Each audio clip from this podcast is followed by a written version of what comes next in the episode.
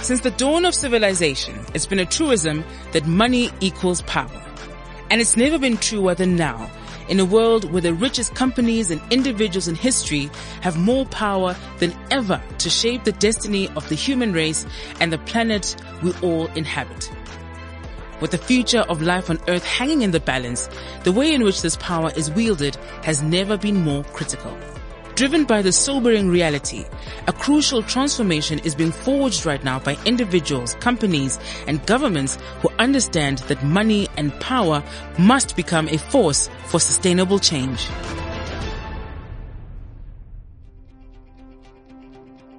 Welcome to Future Impact, an Investec Focus radio podcast series that brings you stories of people and organizations contributing to solving South Africa's most pressing sustainability challenges. In this episode, we unpack the concept of a green bond, a financial instrument designed to deliver investor returns while also funding positive change. We will be chatting to sustainability experts from Investec and the Johannesburg Stock Exchange, as well as a woman with real power at her fingertips, the CEO of the Kathu Solar Park power plant. They will help us understand what a green bond is, how it works, and what impact it's making in the lives of communities in the Northern Cape. I am Sebenzile Nkambule, and this is Investec Future Impact, Episode 3. In a section of the Kalahari Desert in the Northern Cape lies Kathu Solar Park, a concentrated solar power plant that injects 100 megawatts into the country's struggling power grid, enough to light up 179,000 homes. It has also created hundreds of jobs and is set to save 6 million tons of CO2 through its useful life. This transformative project has been made possible through an innovative sustainable financing instrument known as a green bond. But what is a green bond? I'm Melanie Jansen van Vuren, and I am the Group Sustainability Lead at Investec. A green bond is structured in um, a very similar way as a conventional bond that's been um, with us for many, many years. The difference is, is that, that the use of proceeds, so the funds that you're getting in that green bond, is going to very specific purposes. Most people would think a green bond is only there for renewable energy projects, but it's actually so much broader than just renewable energy. It covers renewable energy, of course, energy efficiency, energy efficient vehicles, making cities cleaner and sustainable, pollution prevention and control, water infrastructure, even climate smart farms where we are now getting into regenerative agriculture, it even covers clean transport. So it's a host of things and there's so many opportunities within a green bond.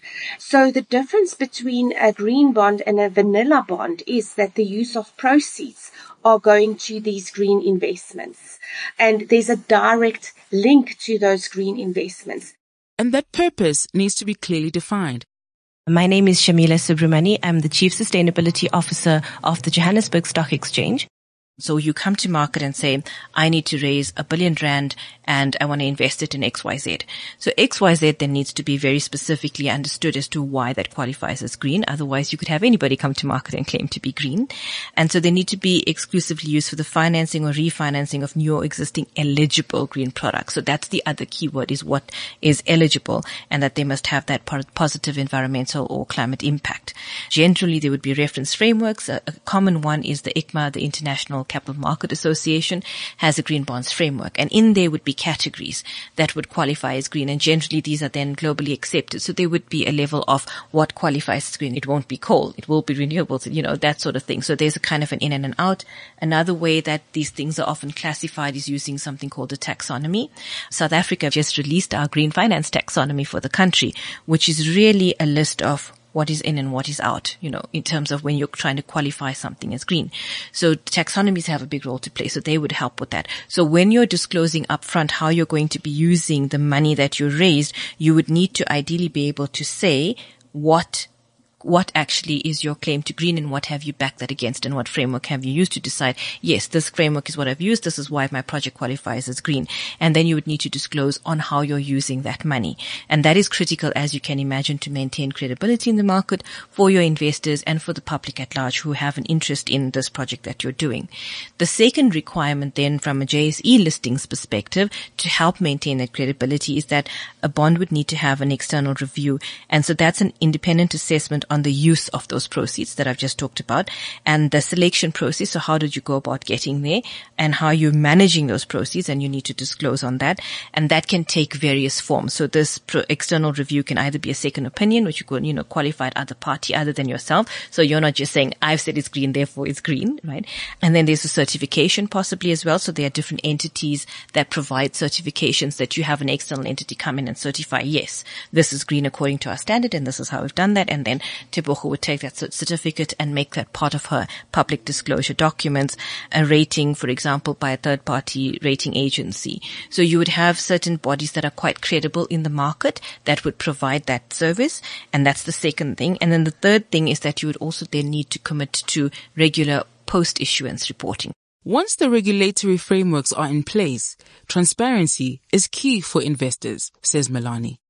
There's high transparency in this space. So we are following the green bond principles, which one of the requirements is that there needs to be transparency. So that also gives comfort around the greenwashing elements. When you issue a green bond on the Johannesburg Stock Exchange, your first impact reports have to be in a year's time. So there's a huge amount of transparency.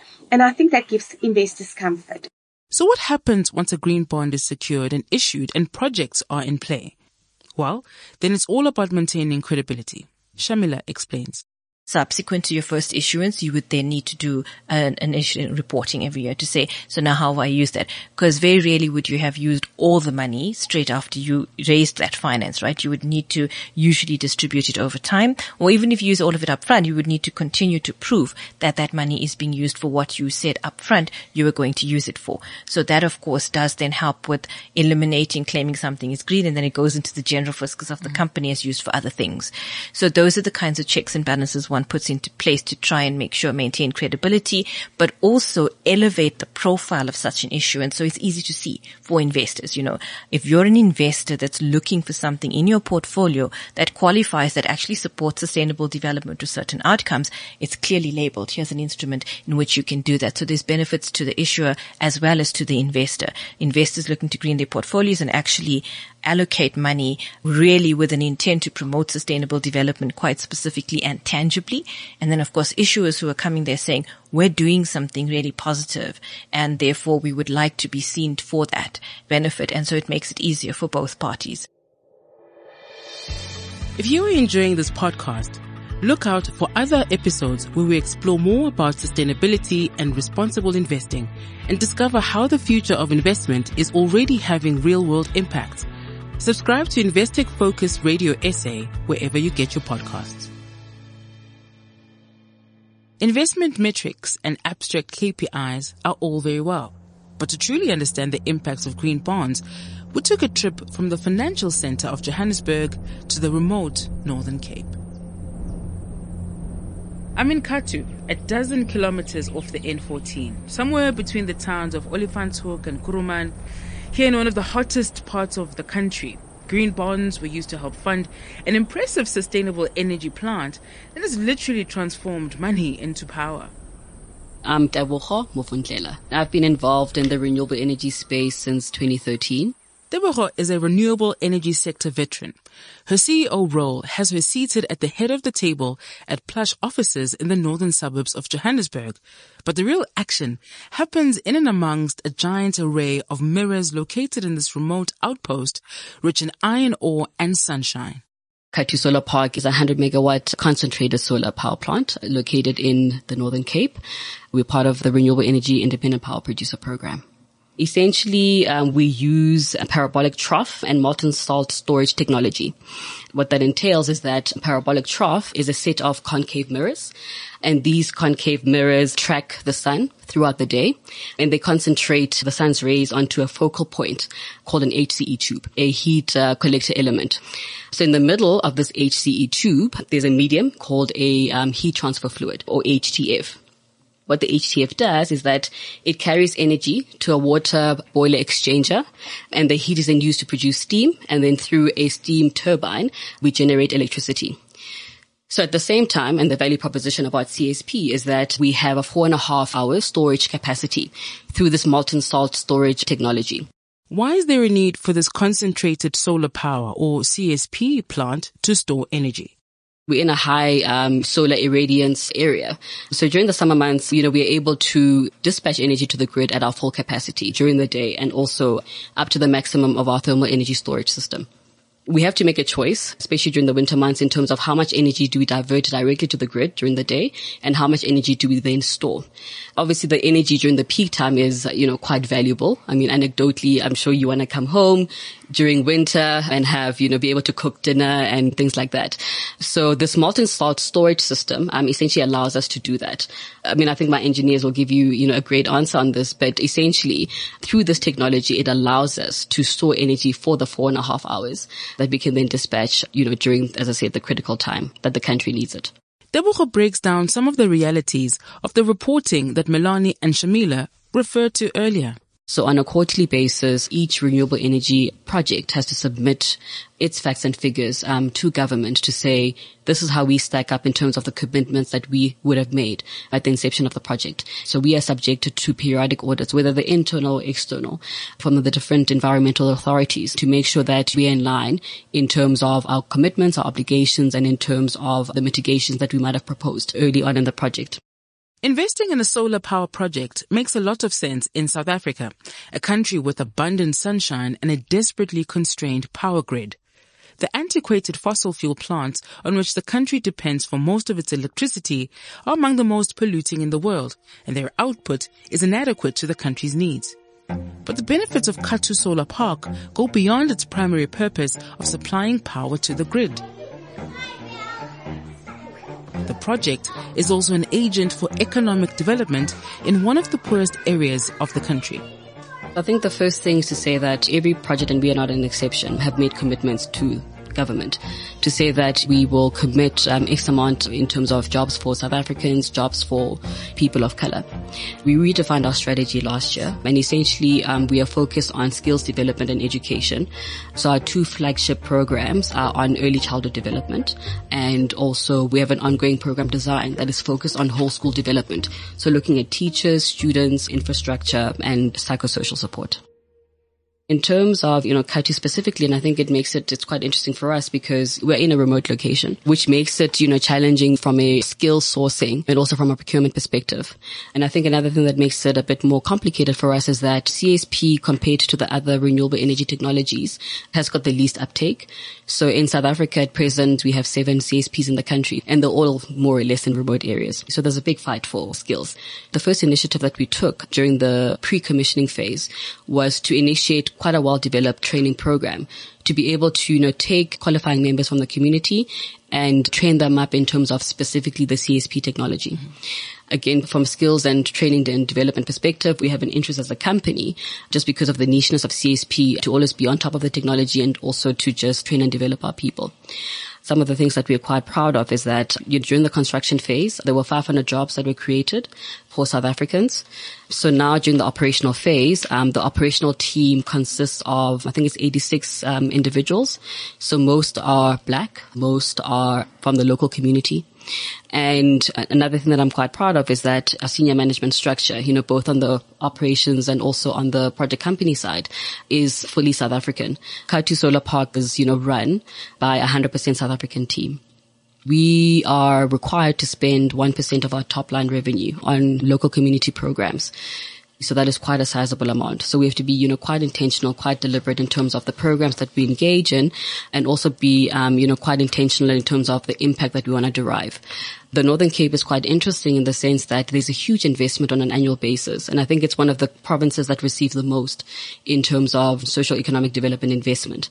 However, it still remains one of the poorer provinces in the country. So, you know, when we were looking in terms of the programs that we wanted to, you know, put into place, yes, I mean, the province is huge and I think there's a lot of work to be done, but we had to be quite careful that even the bit that we put in does have the right impact. If you are enjoying this podcast, look out for other episodes where we explore more about sustainability and responsible investing and discover how the future of investment is already having real world impact. Subscribe to Investec Focus Radio SA wherever you get your podcasts. Green bonds have demonstrated their value in helping realize sustainable projects such as Kathu Solar Park, where the investment goes beyond the buildings and technology that make it work. Green bonds also help provide community upliftment and skills development. And while Kathu is just one project whose impact is dwarfed by the country's formidable ESG challenges, it's a shining example that many others are seeking to follow. Shameela expands on the growing appetite for green bonds and what's driving it. Investors are looking for these projects. What we've noticed in the market is that we often see that the first movers get in there first and then as people watch and observe, they get a feel for how it needs to be done. I think just like with anything, people are hesitant, you know, early upfront, but certainly our experience as the JSE, the green bond segment went live in 2017 and we had, I think, two listings not long after that. But then the interest picked up after that. So we had a lot of requests of people asking for, well, how was it done? Who did the external review? Was there any benefit in pricing to the market? Those sorts of questions. And then as you get into that, you say, so were there any additional or new investors? Because that, of course, is an incentive for somebody issuing them, coming to market looking for money. If they know that this type of labeling can possibly get eyes from new investors into the market and broaden their investment pool, that is an incentive for them. There's often this talk about what we call the greenium globally, which is really the indication that these bonds can sometimes attract a slightly lower cost of capital for the issuer because the demand is outstripping the supply by and large. So there's obviously a demand for this. And I can relate that back to South African market. In the green bonds that were issued on the JSE, they were all anything between three and five times oversubscribed. So for every rand that was asked, you know, there were probably five rand available to be given to them. And certainly one of the instruments we had in the market, one of the issuers had said that they, on the time they issued their green bond, actually went out to the market and issued, I think, a fourth tranche of that bond for a longer duration than they would have expected because it was green. Investors wanted it. Now, generally in a market that is a little bit reticent, you won't get longer dated instruments. People might lend you money for five years, but might be hesitant to do it for 10 years, right? Because then, of course, the risk increases of your repayment over a longer term. But if you can come to market that's normally giving out money at a five or seven year term and they do it for 10 years, that's actually quite a big benefit to the issuer. And they did it largely because it was a green bond and they were willing to go that extra mile for it as investors. For Melanie, the green bond isn't an instrument simply created to take advantage of the awareness around ESG and impact investing. It's a response to the times in which we are living and a function of the need to provide innovative solutions to our most vexing existential challenges.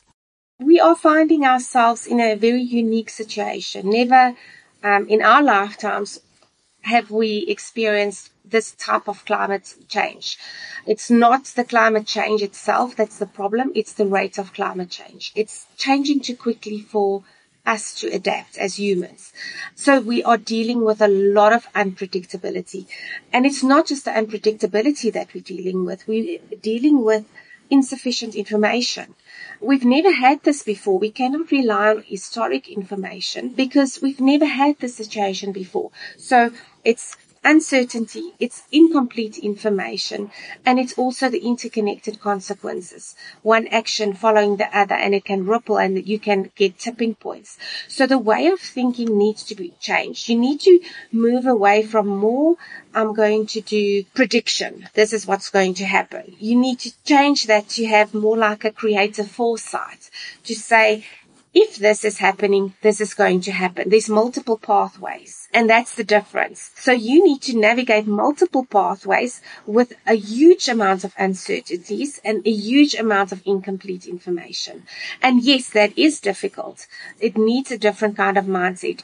You are looking at the options that's out there and you need to manage within this uncertainties. And for me, always sustainability, the first and foremost thing is it needs to be profitable. It's not a charity. It needs to be profitable and business needs to be profitable in able to give back to community. Usually when you think about sustainability, you think about more the CSR part of things where you are donating money.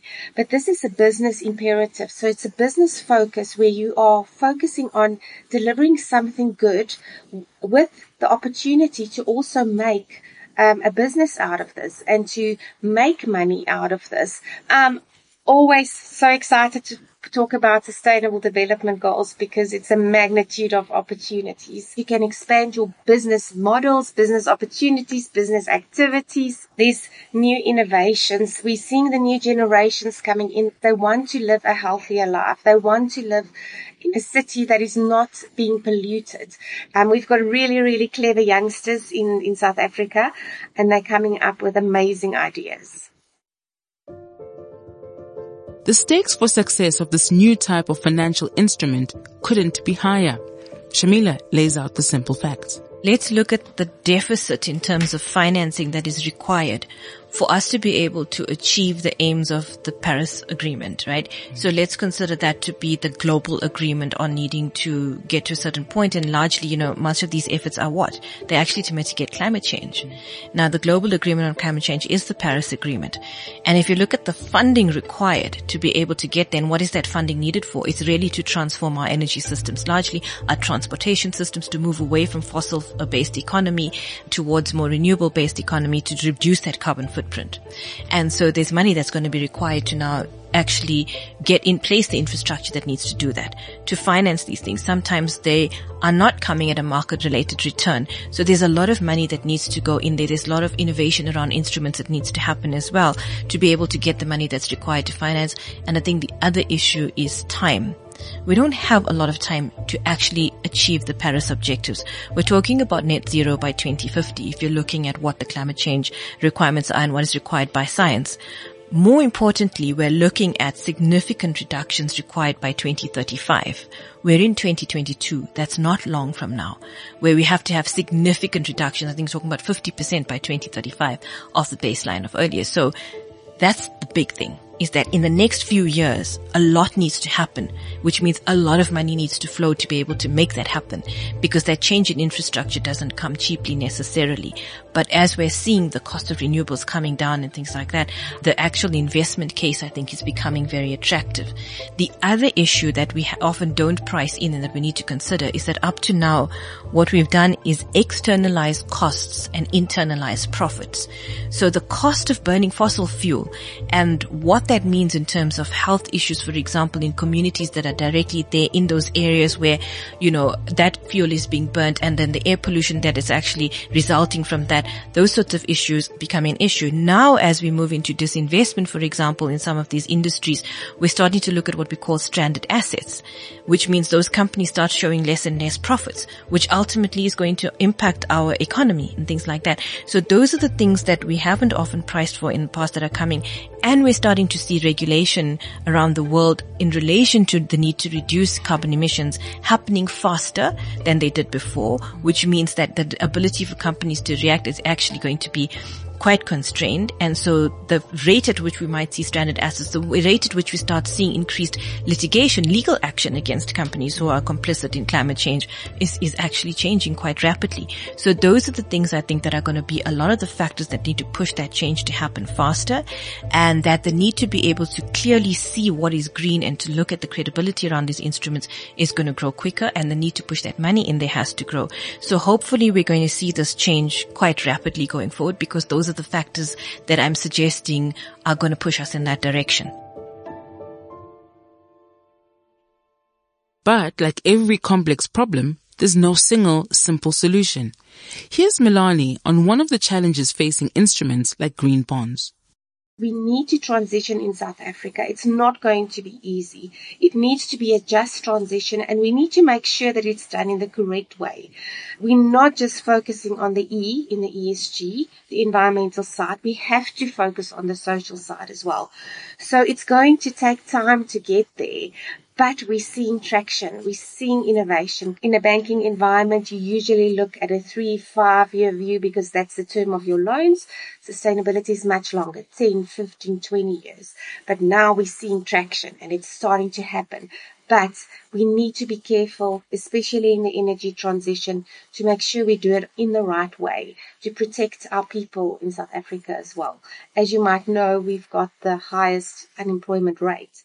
We need to manage that. We need to look after those people whose jobs and whose livelihoods are tied into our current energy industry. So it's a really, uh, sustainability is all, all about balance environmental balance, social balance, you need to balance it. But with challenges, there comes opportunities, and that's what excites me the most. Melanie and Shameela, like the rest of the planet, have a vested interest in green bonds. But unlike most, they have seen the difference green bonds can make and can illustrate how interest in these instruments is growing. We've got five projects that's already um, running and been operational for quite a few years. And it hasn't just brought energy to the grid, it's brought energy to the homes of the community. Besides that, there was community upliftment as well. So we built schools around those projects and we've build up that community, training those people in the community to have jobs, to go and work on these plants, to go and create an economy there where they never had it before, where they had to come to a city, they can live at their family homes, they can contribute there, and they can create a mini economy there and build it up from there. So just by looking at the projects that's already been done, you can see community upliftment. It's a great story. And I think South Africa has got so much potential. Just from last year to this year, the year on year increase was uh, 21% of the green bonds issued on the JSE. And so that already tells you quite a positive story. I can tell you the bond market as a whole didn't grow at that rate, but the green bonds did. And so that tells you that as an instrument type where we're getting that interest from the market and they're now starting to see that benefit of coming to market with those issuances. So we have seen an uptick in interest as well as an issuance. So that number's gone up. In total, the actual value of uh, green bonds issued on the JSE to date is sitting at just under 20 20 billion rand, so well over the billion dollar mark. Tebogo is, perhaps understandably, bullish about one particular potential application for green bonds. From a South African perspective, I think we're moving in the right direction, of course. I think what we can be seeing in the next couple of years is, is you know, increased uptake of renewable energy. Um, I'm personally excited about the uptake in interest from the mining sector and generally high energy users in this country. There's another opportunity for additional renewable energy uptake, and I think it's going to be interesting merging and managing those integrations from a mining perspective. Mm. Another very, very important aspect is that I think it's always been the view of the renewable energy industry that we want to build capacity, right? Not just megawatts on the ground, but also where the opportunities allow to start to build local capacity even from a manufacturing perspective with good planning um, and I think good coordination between financiers, government and local developers. I think that can be realized. Responsible investing itself is a relatively new way of looking at securing a viable future. The green bond is just one instrument among many. But Shameela's hope is that it lays the groundwork for investment principles that will one day be ubiquitous we're definitely going to see a lot more focus on impact and outcomes rather than just saying, you know, how much am I lending and what's my return going to be in a typical traditional financial sense. That those things need to change and we need to see this more impact driven approach broadly. And I think those are the things that are going to grow in time as we see that these benefits need to exist alongside each other and that we are less and less isolated, right? Because at the end of the day, it's a systems view that we need to have. My hope is that eventually we won't have a green bond or a social bond. All bonds will be issued that way. But yeah, that's a long time from now. But in the meantime, the specific instruments that drive that reallocation of capital in a very specific way are necessary and I'm hoping will just grow and grow. Thank you for listening to this episode of Investec Focus Radio's Future Impact. In our next episode, we look at the powerful role that export finance is playing in achieving the United Nations Sustainable Development Goals and developing infrastructure in Africa. The project was a 225 million euro financing in Ghana. And really the objective was to dramatically increase access to healthcare and the quality of healthcare that is provided to the population.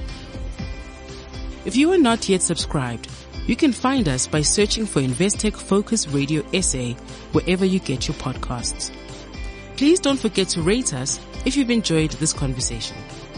Until next time, cheers from me, Sebenzile Nkambule, and the Focus Radio team. The views expressed are those of the contributors at the time of publication and do not necessarily represent the views of the firm and should not be taken as advice or recommendations. Investec Bank Limited, an authorized financial services provider and registered credit provider.